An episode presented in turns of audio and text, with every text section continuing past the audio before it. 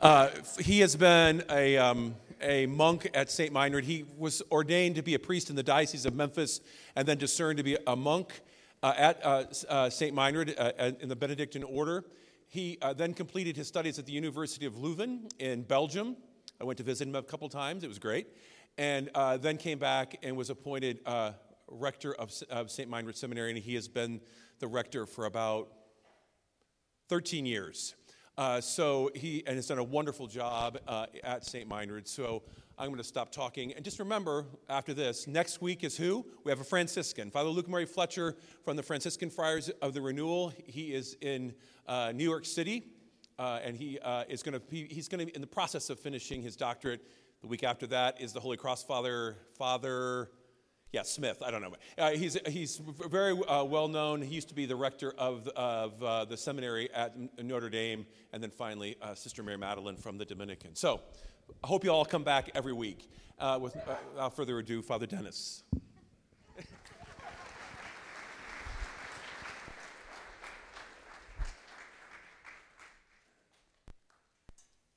Well, thank you, Father Richard. I was so glad that I was able to kind of crawl up here in my age and decrepitude.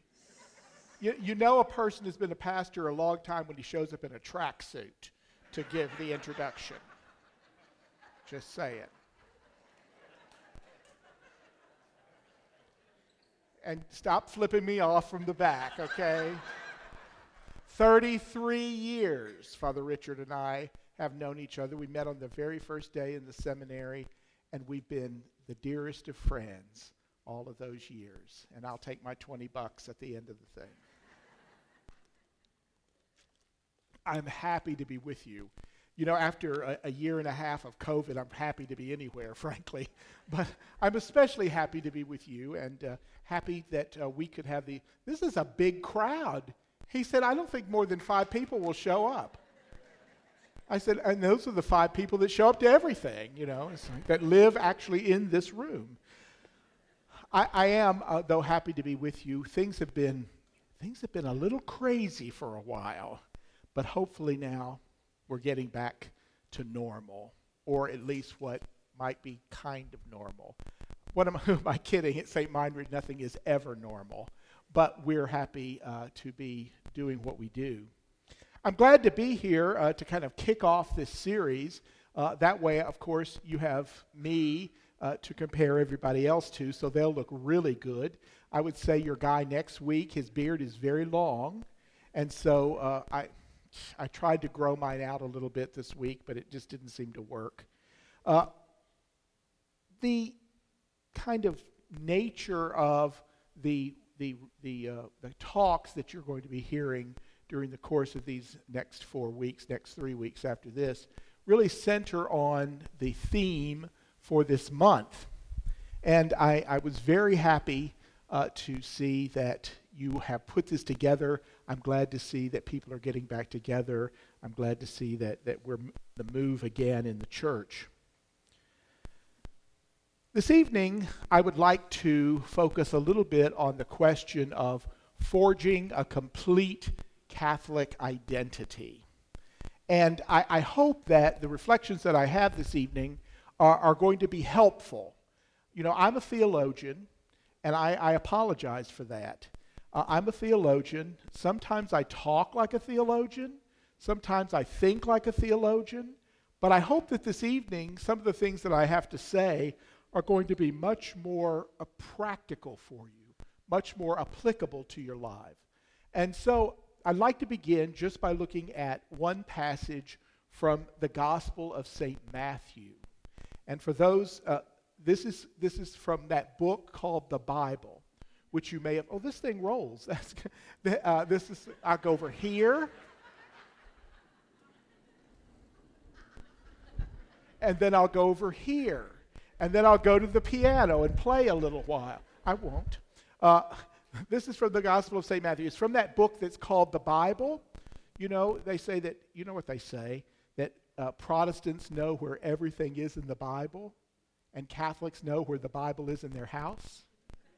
Uh, I, I, that's, that's somewhat true, and it's kind of funny, but it's not really true because Protestants may know where everything is in the Bible, but Catholics wrote the Bible. So there we go. So I want to look first at a, a, a passage, a short passage from St. Matthew's Gospel. And if, if you go to the second part, it's there at the beginning. Uh, St. Matthew's Gospel, chapter 13. Oh, I thought you were turning pages, but it was just your lunch that you were. Oh, that's good. Uh, Matthew chapter 13, verses 44 to 46. 13 is a long chapter in Matthew. And I'll just read it for you uh, to kind of set the tone for what I want to talk about this evening. Again, the kingdom of heaven is like a treasure hidden in a field, which a man found and hid. And for, and for joy over it, he goes and sells all that he has and buys that field. And again, the kingdom of heaven is like a merchant seeking beautiful pearls, who, when he had found one pearl of great price, went and sold all that he had and bought it. Let us pray. Almighty and eternal God, we give praise to you this evening for the joy of being together, to serve you, and to seek a greater understanding of our faith through your word. We ask that you bless our time together and help us always to follow your path, which you have set out for us in the gospel and in the church. We ask this in the name of Jesus Christ, who is Lord forever and ever.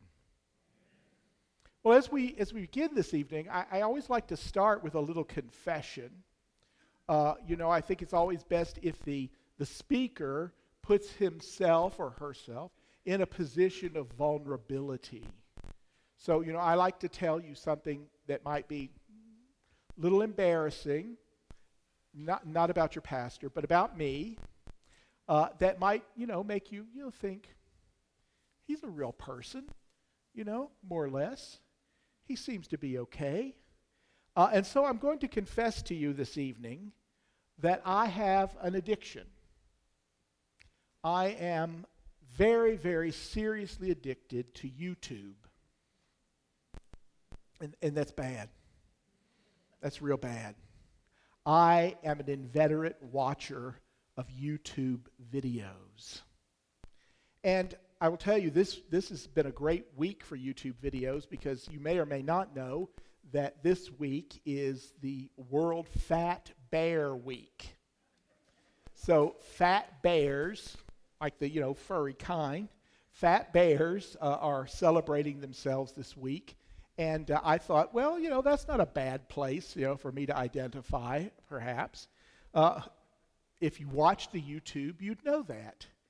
But I, I have particular addiction to certain kinds of YouTube videos. And so, for one thing, I began with BB videos. Uh, does anyone is anyone willing to admit that they know what a BB video is? BB BB is a is a, a little monkey, and she's about this big, and she dresses in human clothes, and she has all. Now you're shaking your head. Come on, let's fess up. She she has all these adventures with her friends, particularly her duck friends. I can watch BB videos for like hours on end. It's, it's, it's awful. It's an addiction. And then from, from BB, I moved up to cat videos.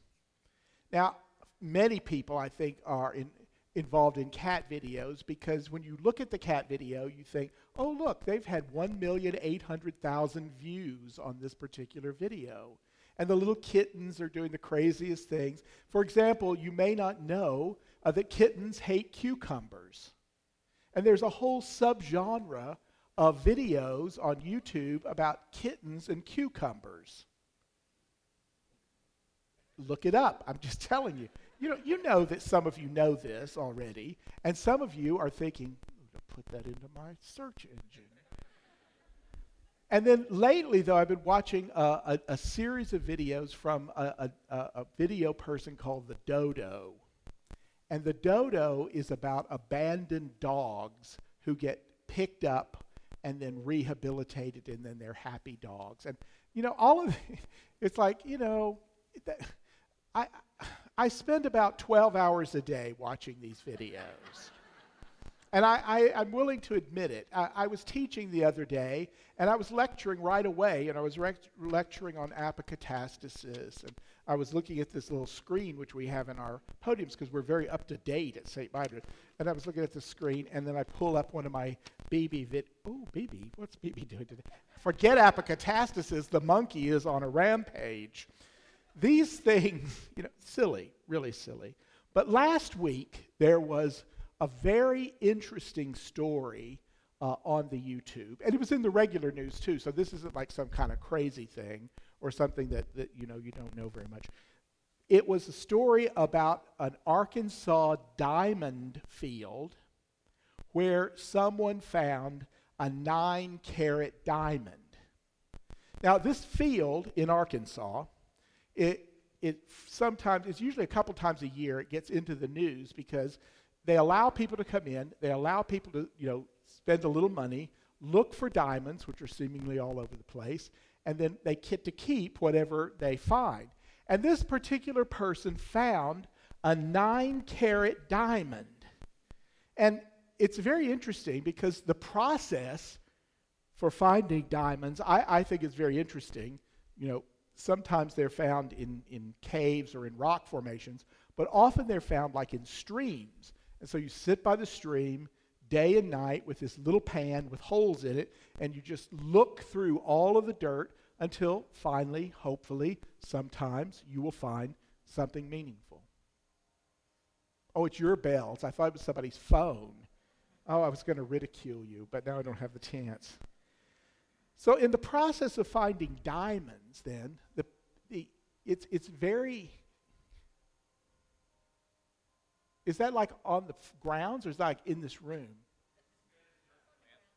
Oh, okay. That's good. Lord have mercy. It's as loud as your pastor. My goodness.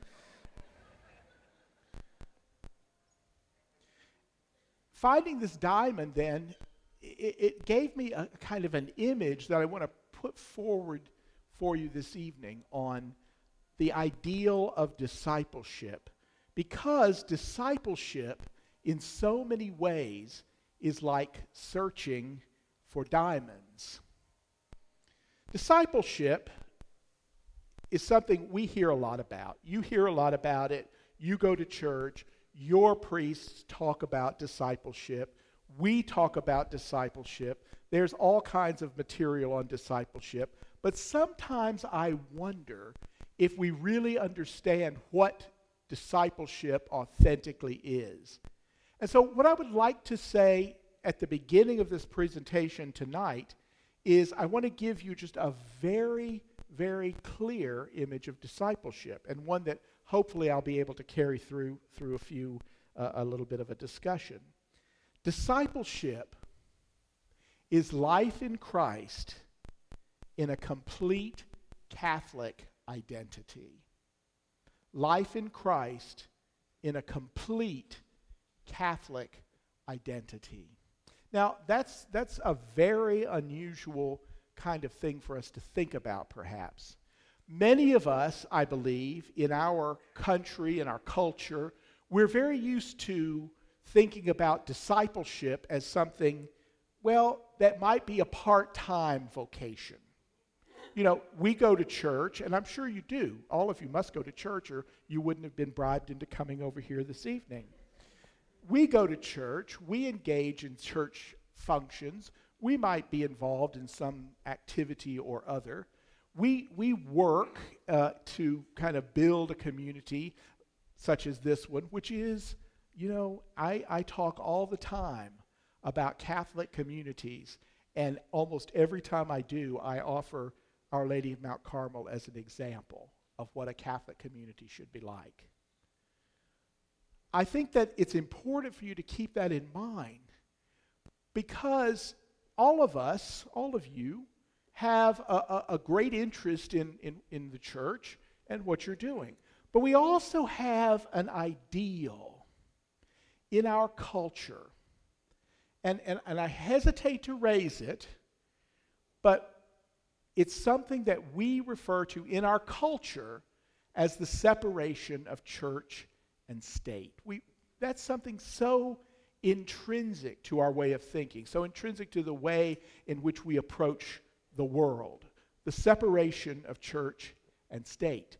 And, and what that means from a, a secular point of view is that we have a life in the church, and it's a very vibrant life in a community such as this.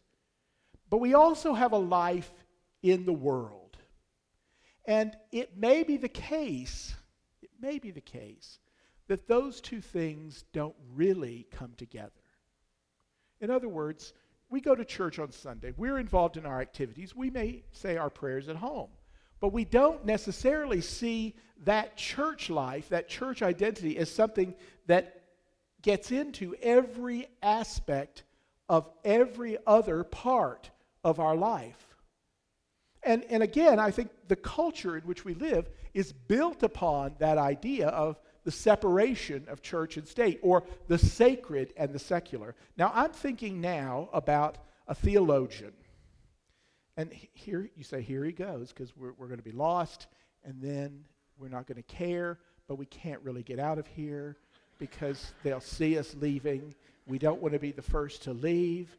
It's going to be bad. We can only hope that the lights go out.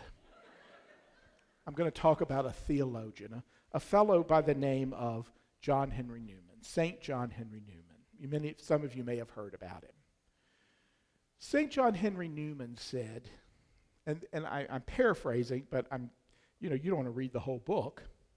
St. John Henry Newman said this. He said, the idea of the sacred and the secular is a lie. He said it's a lie. There is no such thing as the secular world. You say, well, I know there is a secular world because I go to the mall all the time and I engage in this thing all the time and I read the news all the time. There has to be such a thing as a secular world. He said, there's no such thing as a secular world. He said, Here's the thing.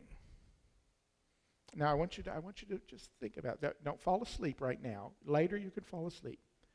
If God is God, which God is, then there is nothing in this world which he created that is not under his very particular power.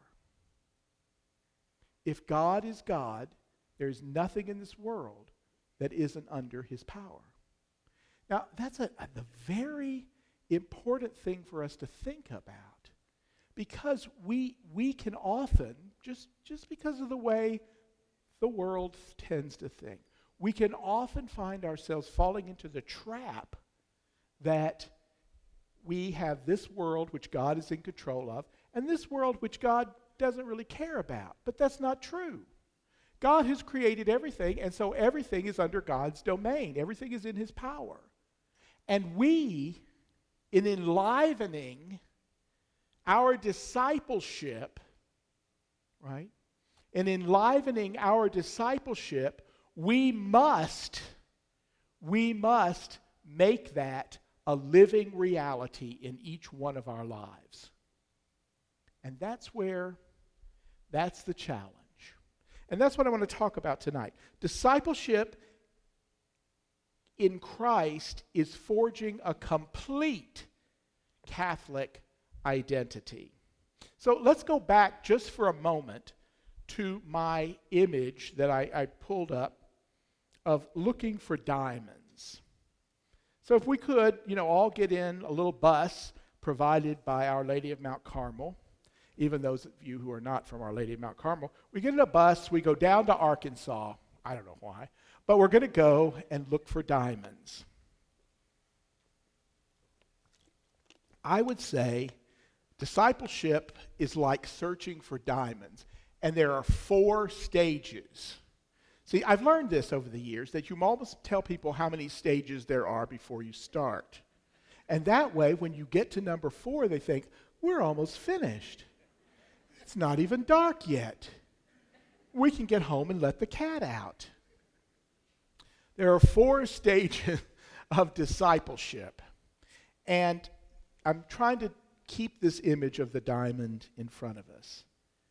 And I would say that every Christian, no matter how new you are and no matter how you, long you've been in this, in this game, every Christian must go through these four stages.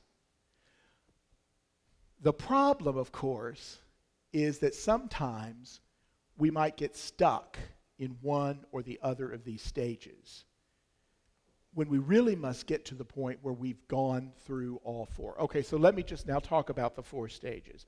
So the first stage, again, looking at that image of looking for diamonds, is sifting through the mud. The first stage is sifting through the mud. So I think about all those people who go to that, that park in Arkansas and they, they crouch down on the side of the banks of the river and they just keep sifting through mud. The mud flows through this little stream. They catch it in their little pans that has holes in it. They shake it, and nothing. And then they do it again and again and again. And, and many people, as we know, find nothing. But sometimes there is the diamond. Sifting through the mud is a process that all of us must engage in our discipleship. And, and, and when I say that, I, I, I can give it a theological name. Theologically, it is called discernment. How do we discern our lives? What is important to us and what is not important to us? What we're going to do and how we're going to act and how we will not. What is significant in our families and what needs to be put aside in our families. This is the process of discernment. It's a, it's a very, very tedious but serious process. In other words, it's asking a question. And the question is fairly simple, but the realization of the question is fairly complicated. And that is when I confront my life when I look around myself, when I think about what I do, when I examine my family very closely, when I look at the job that I have, when I look at the neighborhood in which I live, when I look across the board, what, here's the question, what is Christ and what is not? Because so many of us, really almost all of us, probably all of us, spend a lot of time and a lot of energy and a lot of emotion pursuing what is not Christ. And I, I, I, want you to think about that. We spend a lot of time pursuing what is not Christ. And, and Maybe that thing that we're pursuing is BB videos. On, although BB has a very Christ like nature for a monkey. A lot of us spend a lot of time pursuing what is not Christ. What do I mean by that? What about your job? What about the values you pursue in that job? What about the tactics that we sometimes use to accomplish the ends of our jobs? What about our families? What about the time we devote to them? Or maybe more importantly, the time we do not? You know, uh, one of the things that sociologists tell us, and I'm sure it's not true in the communities of Carmel, Indiana, but one of the things sociologists tell us is that family life as we think about it as an ideal exists no more. The ideal is still there. We have an ideal of family life, and family life is usually like the, the flippin' Waltons, you know. If you're, if you're old enough to remember the Waltons, da da da da da da, and then They would come home and good night, Mary Ellen, good night, John Boy. They would eat around the same table. They would go to the same church to worship. They would do the same things. They would do their homework. They would play games together. They would help with the farm work. And that was all beautiful. Unfortunately, it also instilled in the American imagination in particular an ideal of family life. And it's not just them, it's, you know, leave it to Beaver and all that stuff, you know. I mean, you know, nobody looked like June Cleaver. Nobody dressed like that and did any kind of housework. Come on. They didn't even have a real house, it didn't even have a wall on one side of it. You know, I love Lucy. Come on, give me a break. But we become inundated into these images, and perhaps they are valuable images from the past, but they're not what our families in general are much like today. Today, how many people have meals together as a family at home? How many people, you know, don't have children going off to this activity or this activity or God knows what activity? How much do we really, really know about what's happening in our families. But nevertheless, the interesting thing is we're, we're segregated. We're going off and doing all these things. We, we never get together, but that value remains. It's very interesting because it, it, sociologists have done a lot of thought about this that we, we value a certain thing that we are not making real, and that is togetherness as a family. And, and when we don't do that, it makes us feel bad. Oh. In other words, I'm a bad parent because I can't do this, or I'm a bad child because I don't do this. And, and these kinds of things become part of this larger picture of what we might call sifting through the mud. And, and it's hard for us to think, oh, I'm going to put this away and I'm going to put this away. I was talking to my secretary, and she's very wise and she really runs the school. But the thing about being the principal or the president is if you have a good secretary, you don't really have to work at all. and you could put gin in your bottle and nobody even knows it.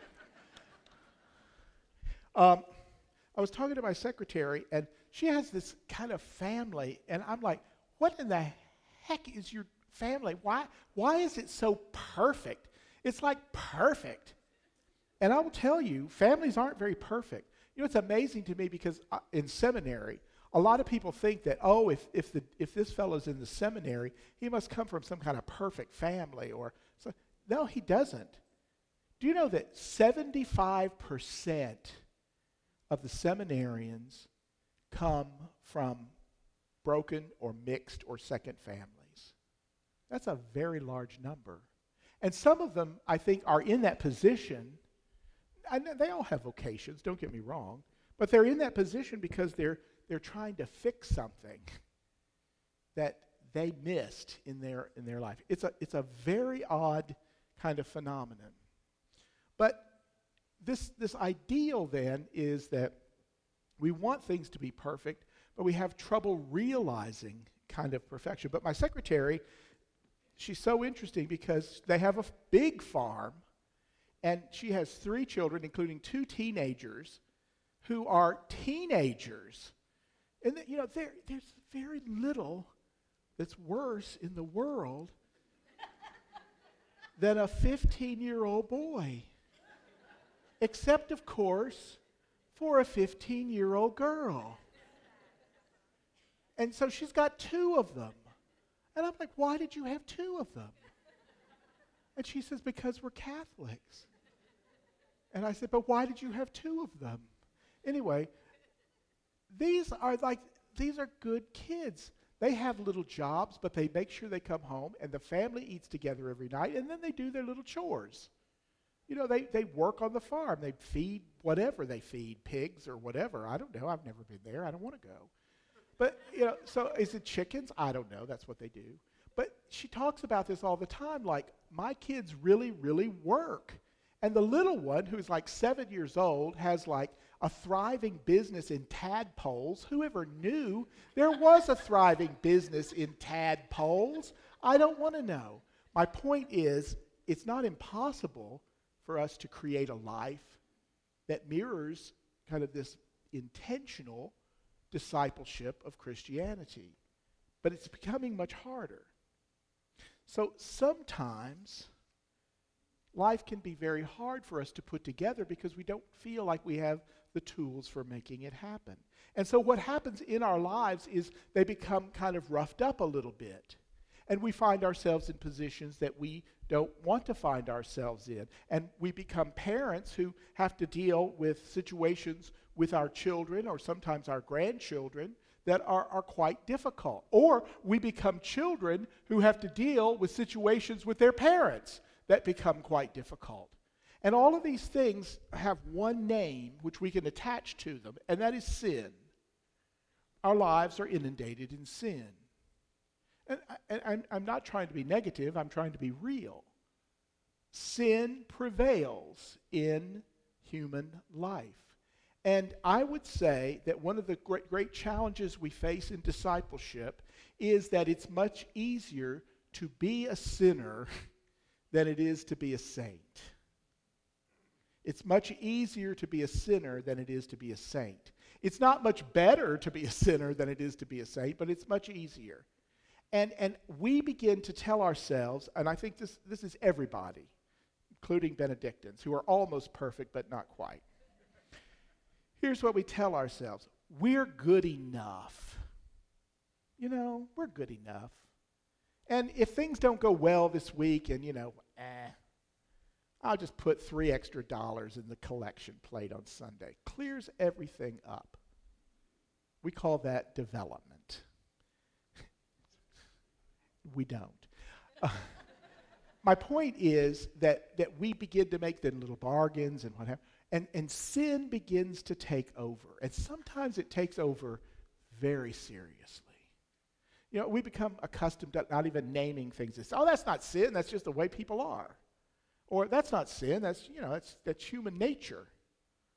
You know, I, I think about the great theologian, and I won't mention his name because you might not think he's so great if I talked about him. Anyway, he was a great, he was a great theologian.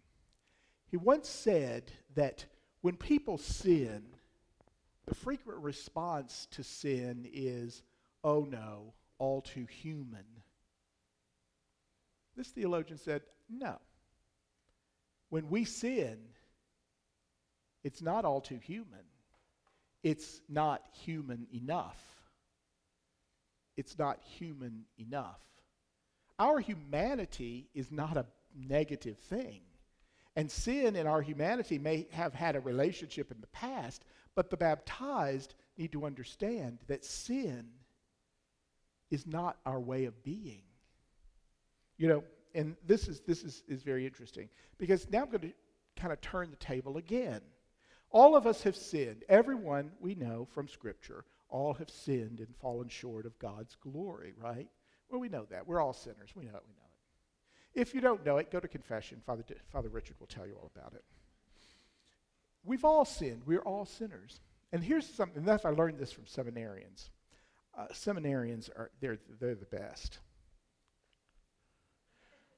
seminarians, they're, they, they love to tell me about themselves, but the stories that they tell are quite spruced up. In other words, we get the good stuff, we get nice, polished little stories, and I'm like, where are, are you a, were you born a saint? Are you Saint Francis of Assisi? Because the way you tell your life story, there's no sin in it. You haven't done anything wrong. And they don't want to tell you. And no, nor should they have to tell me. And I know. I know what people are like. I know what young people are like. I know what boys are like. And they're all of those things. And they've all sinned. And I say something to them, and I'm saying it to you tonight. They don't believe it. You might not that sometimes the thing that makes you the best disciple of Jesus Christ is your sin. Not that you do the thing, you shouldn't do it, but that you learn from it. You understand that thing. And you know, I say that for priests especially. A priest is no priest if he doesn't understand his own sinfulness and appreciate it. Why? Because it, it makes him compassionate to other people who are sinners. We're all sinners. You know, but sometimes the things that we need to learn and the things that we learn in life can be very nicely focused not by the virtues that we've displayed, because frankly, you know, who, you know, virtue, eh. Sin, however, can teach us. And but my point with this is now that we're finishing up the first stage, you're thinking, oh no, Lord, he's taking 30 minutes on each dang stage. the first stage is sifting through the mud, learning to profit even by our sin. The second phase is what I call polishing the new stone. In, in, la- in theological language, we boringly call this profession. So, in the first stage, we begin to understand ourselves, discernment. In the second phase, we're beginning to turn that internal understanding outward to people, to others. How do we make our life a complete gospel? Or we might say it conversely how do we make our lives completely in the gospel? Now, now this is, is something I think that we have to, to really think about. We could, we could talk about sin and we can talk about our past and we can talk about our failings and we can talk about our foibles, but it's very important that we begin to learn that the reason that we think about those things is to move in a different direction. And, and the first phase after this kind of discernment is to begin to profess who we are as Christians. Now, this can be this can be very frightening. Because when we do this in our lives, and see, this is why some people never get to it.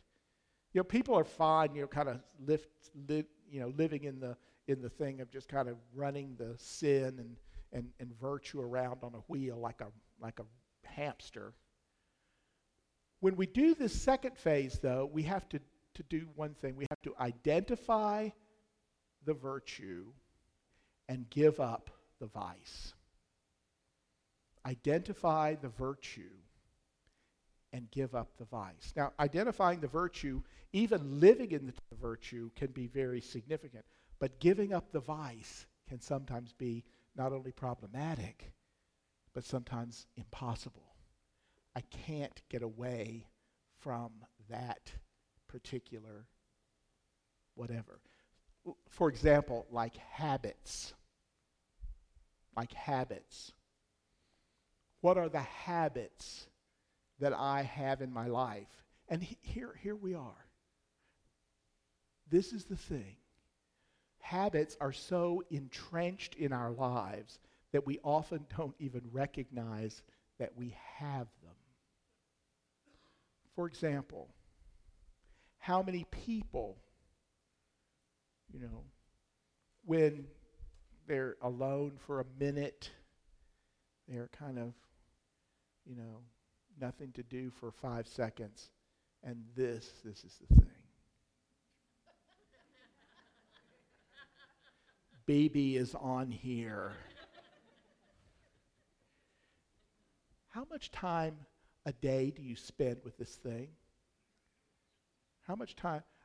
My secretary, who is the font of all wisdom, she, she had to get her father in law a new phone, but he only wanted a flip phone. Do you know how hard it is to find a flip phone in this flipping world today? Well, it was hard. She, she finally found one, like it somewhere, I don't know, Dollar General, I think. Uh, but you know, how much, how many, how many times a day do you pull this thing out and do nothing? and check.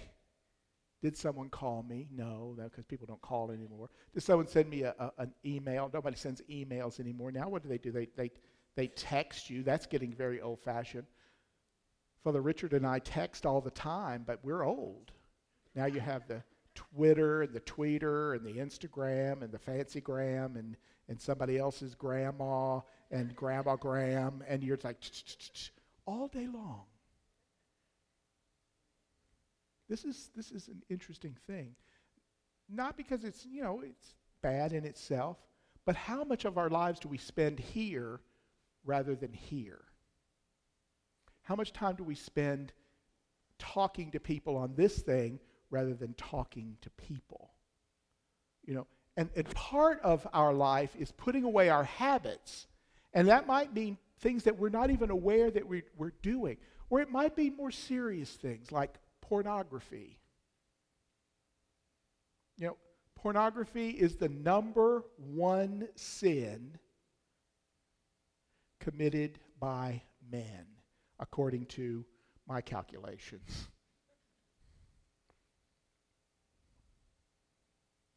How do you get away from that? How do you put aside that sort of thing? Gossip. You know, gossip, gossip is, is, is something we do so naturally. You know, and, and here's how it always happens. And this is how it happens in the seminary.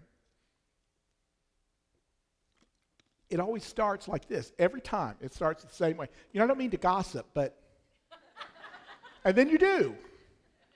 You know, I don't mean to gossip, but you know, and that's the other priests.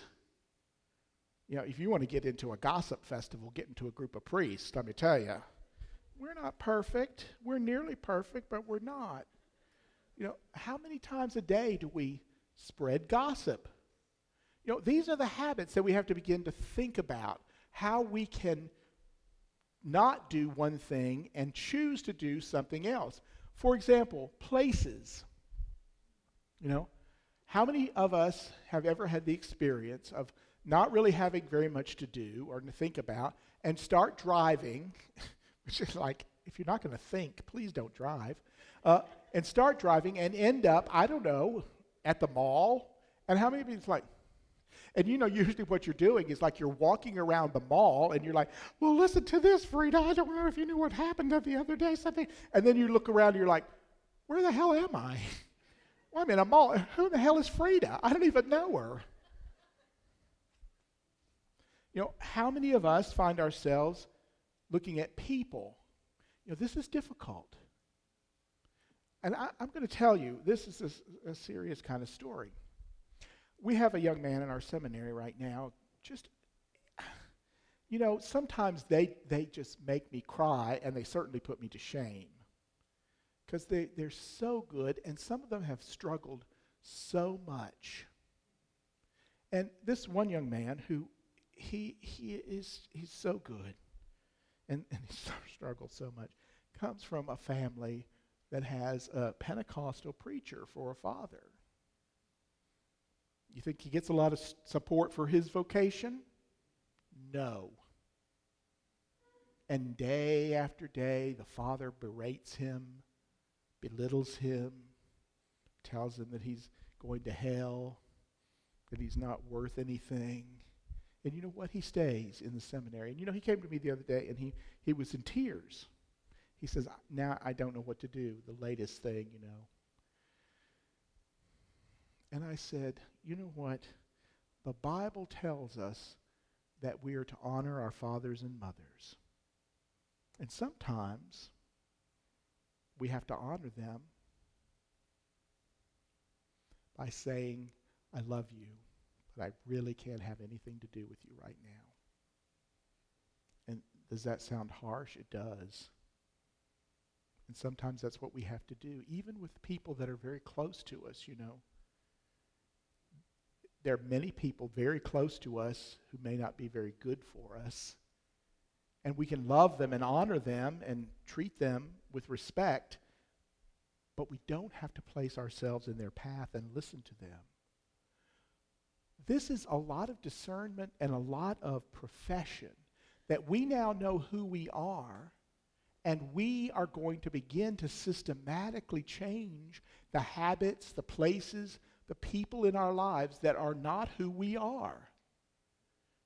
And, and, and sometimes that's going to be very easy, and, but many, many times it's going to be very hard. The third, you're thinking, thank goodness, the third. We're to the third. We're way past the middle now because we're right at the beginning of the third. Set the diamond. Find it, polish it, now set it. And this is what I call the phase theologically of intentional discipleship. Intentional discipleship. Now, if you have ever had the, you probably, have you ever had Sherry Weddell here? No? You need to get her here. You don't have a lot of money. You can get her here. She's, you know, she's expensive. We tried to get her to come to St. Meinrad. I said, well, we can't afford that. Anyway, Sherry Weddell wrote a book, Intentional Discipleship. And it's a simple book. It really doesn't mean anything. I mean, I mean, it's like she came up with some great insight that, you know, she's going to sell a book now. What she basically said is that prayer, discipleship, living the life of a Christian requires minute by minute by minute engagement with Christ. Every single thing. Every single thing. In other words, discipleship is like a multifaceted diamond, but it encompasses every aspect of your life. And, and I, I talk about this a lot when I do. This is the thing. What is that? Uh, I, I, when I, who is Mrs. King? And why does she have a, a, an office on the stage? I'm easily distracted. I'm attention deficit. It's just awful. Anyway, what was I talking about? Oh, I better look at my notes again. Oh, this is crazy. Uh, a multifaceted diamond. Every aspect of our lives. You know, and, and, and we talk about this in the Benedictine world. We don't live it, but we talk about it a lot. And what we do, we talk about is that when you get up in the morning, no matter what your state in life, your first thoughts must be for Christ. Your prayer must be for Christ. And the prayer is not, oh God, is it already nine o'clock? Uh, boy, am I hungover. Uh, anyway, everything that we do then becomes a prayer and, and meditative. So somebody said to me, Is there a Christian way to brush your teeth? I said, Of course, there's a Christian way to brush your teeth. There's a Christian way to take your medicine. There's a Christian way to shave. There's a Christian way to take your shower, to get dressed. All of these things. I, I recently finished a book. I just recently finished two books, and one of them came out last week. It was a very, uh, this is, this is, well, it's kind of an aside. It really isn't. The book is called Father Manners. Came out last week. Barbara Mitchell in the back has a copy of it if you want to see her.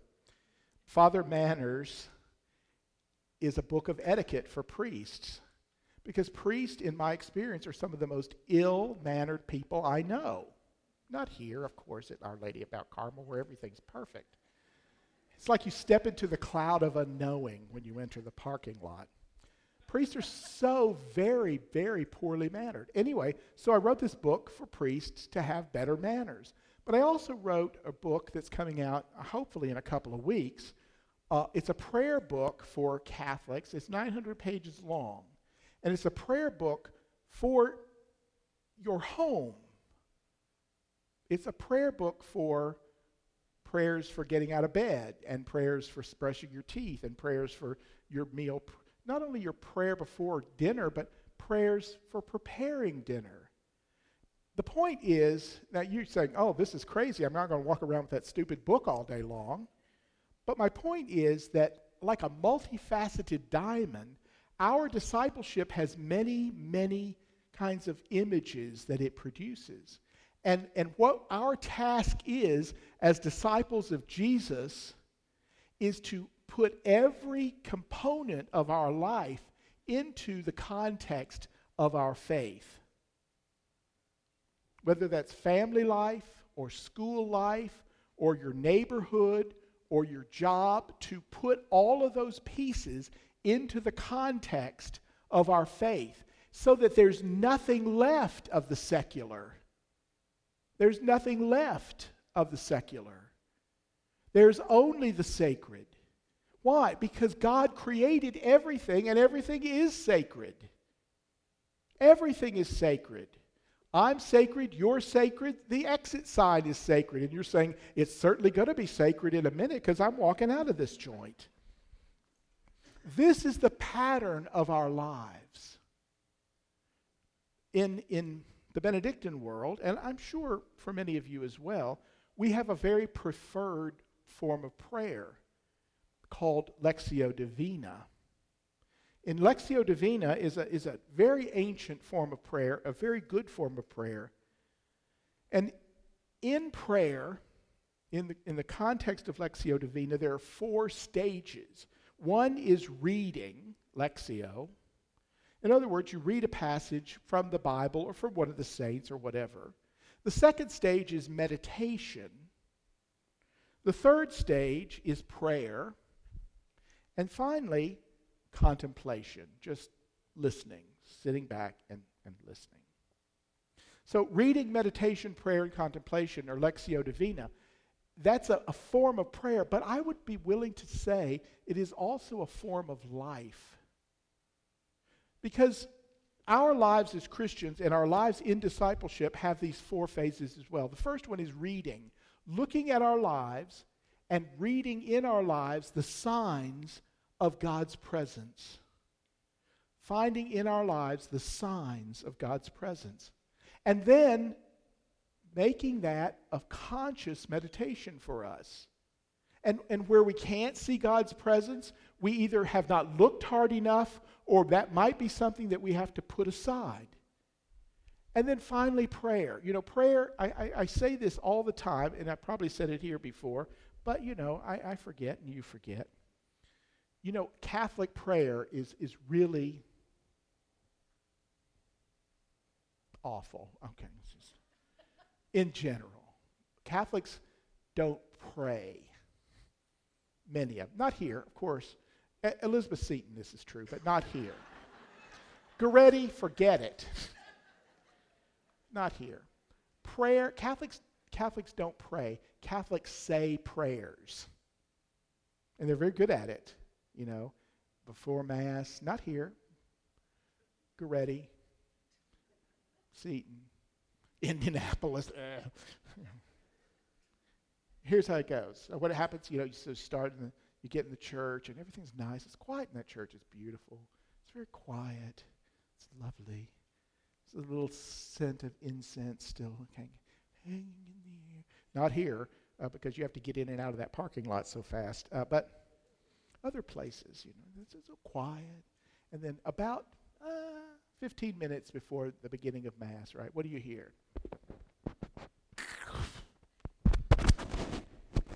Is it on? Is this thing on? Herb, is this on? Okay. This on. Okay. You know, and frequently I might be sitting in the confessional at this time, you know, because people do go to confession. And I'll hear that, you know. Is it on? Okay. In the name of the Father, and the Son, and the Holy Spirit, amen. Father, one in heaven, and in heaven, and I'm like, oh, a pig auction. No, it's the, it's the Holy Rosary of Our Lady. Hail Mary, full of grace, the Lord is with thee, blessed art thou among women, blessed fruit of thy womb, Jesus. Holy man of the God, baby, sinner and out the hour of Hail Mary, full of grace, the Lord is with thee, blessed art thou among women, blessed fruit of thy womb, Jesus. Because it's always the same every time they say it, right? You know, and so this is Catholic prayer. You know, I always say, here's a good rule of thumb. Think about your own prayer. Oh, glory be to the Father, and the Son, and the Holy Ghost. Think about your own prayer. And then think about this prayer should be 10% speaking and 90% listening. Why? Because God has infinitely more to say to us than we do to him. Now, do your examination of conscience and see how the heck you turn out on that one. Reading, meditation, prayer, and then contemplation, which in the Lectio is, is silence. It is listening to what God has to say. And I will tell you this, you know, people say, you know, it's, it's, it's almost a, a, a it's almost a cliche, you know. God answers every prayer. He just sometimes says no. can we even accept that? You know, that, oh, God doesn't answer my prayer. No, God doesn't want you to win the lottery because it would make you a sinner. A greedy, hoarding little sinner who would end up on hoarders or my lottery dream home. Finally, you say, finally. Four, show off your diamond. So after we've found it, and after we've polished it, and after we've said it, now it's time to show off. And this is what we call in the Catholic Church evangelization. Letting other people in on the good news that has changed our minds and our hearts. Letting people in on the good news that has changed our minds and our hearts. I'll never, when I was a young, when I was a young warthog, how it just gets into my mind. I don't know. When I was a, when I became a Catholic in 1970, uh, of course, my parents and I were the only Catholics in our family. My father had 15 siblings, and we had a huge family, and they were all preachers, and they were all ministers, and they were all Baptists, and you know those that's like the most lethal combination. Still is. And I'll never forget when I, the year after I became a Catholic, and I, I got a gift for my grandparents and I, I gave them, each one of them, a rosary. And they opened the box and they looked at it and they were like, and they, they said it in Baptist words, but this is how it's translated. What the hell is that? it's a very oddly shaped necklace.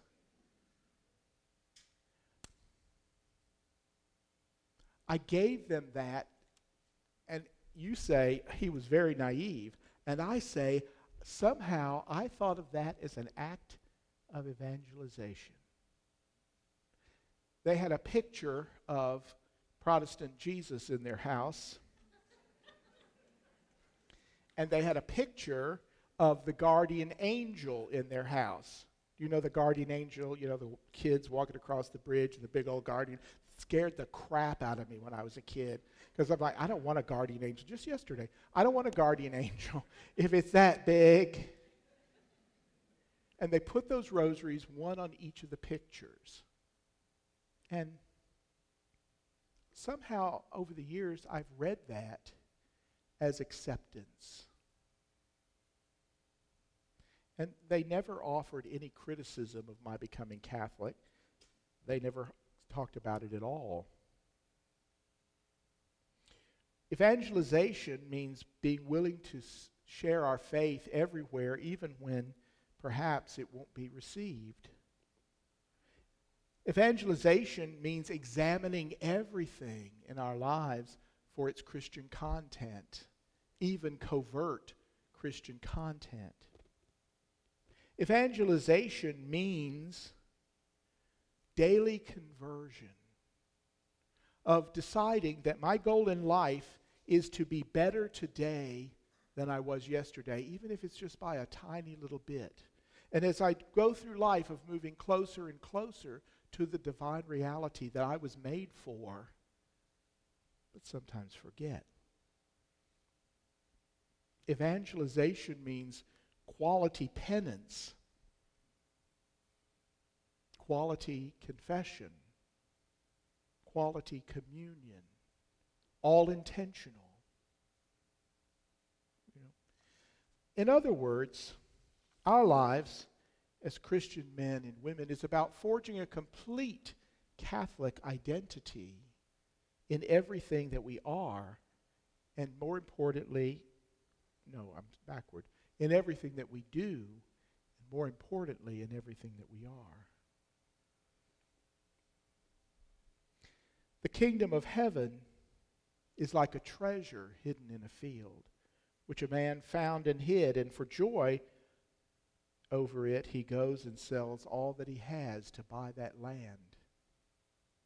And again, the kingdom of heaven is like a merchant seeking beautiful pearls, who, when he had found the one pearl of great price, went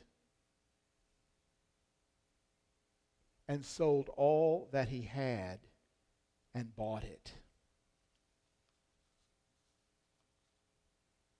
The Lord be with you. May Almighty God bless you, the Father, the Son, and the Holy Spirit. Get out.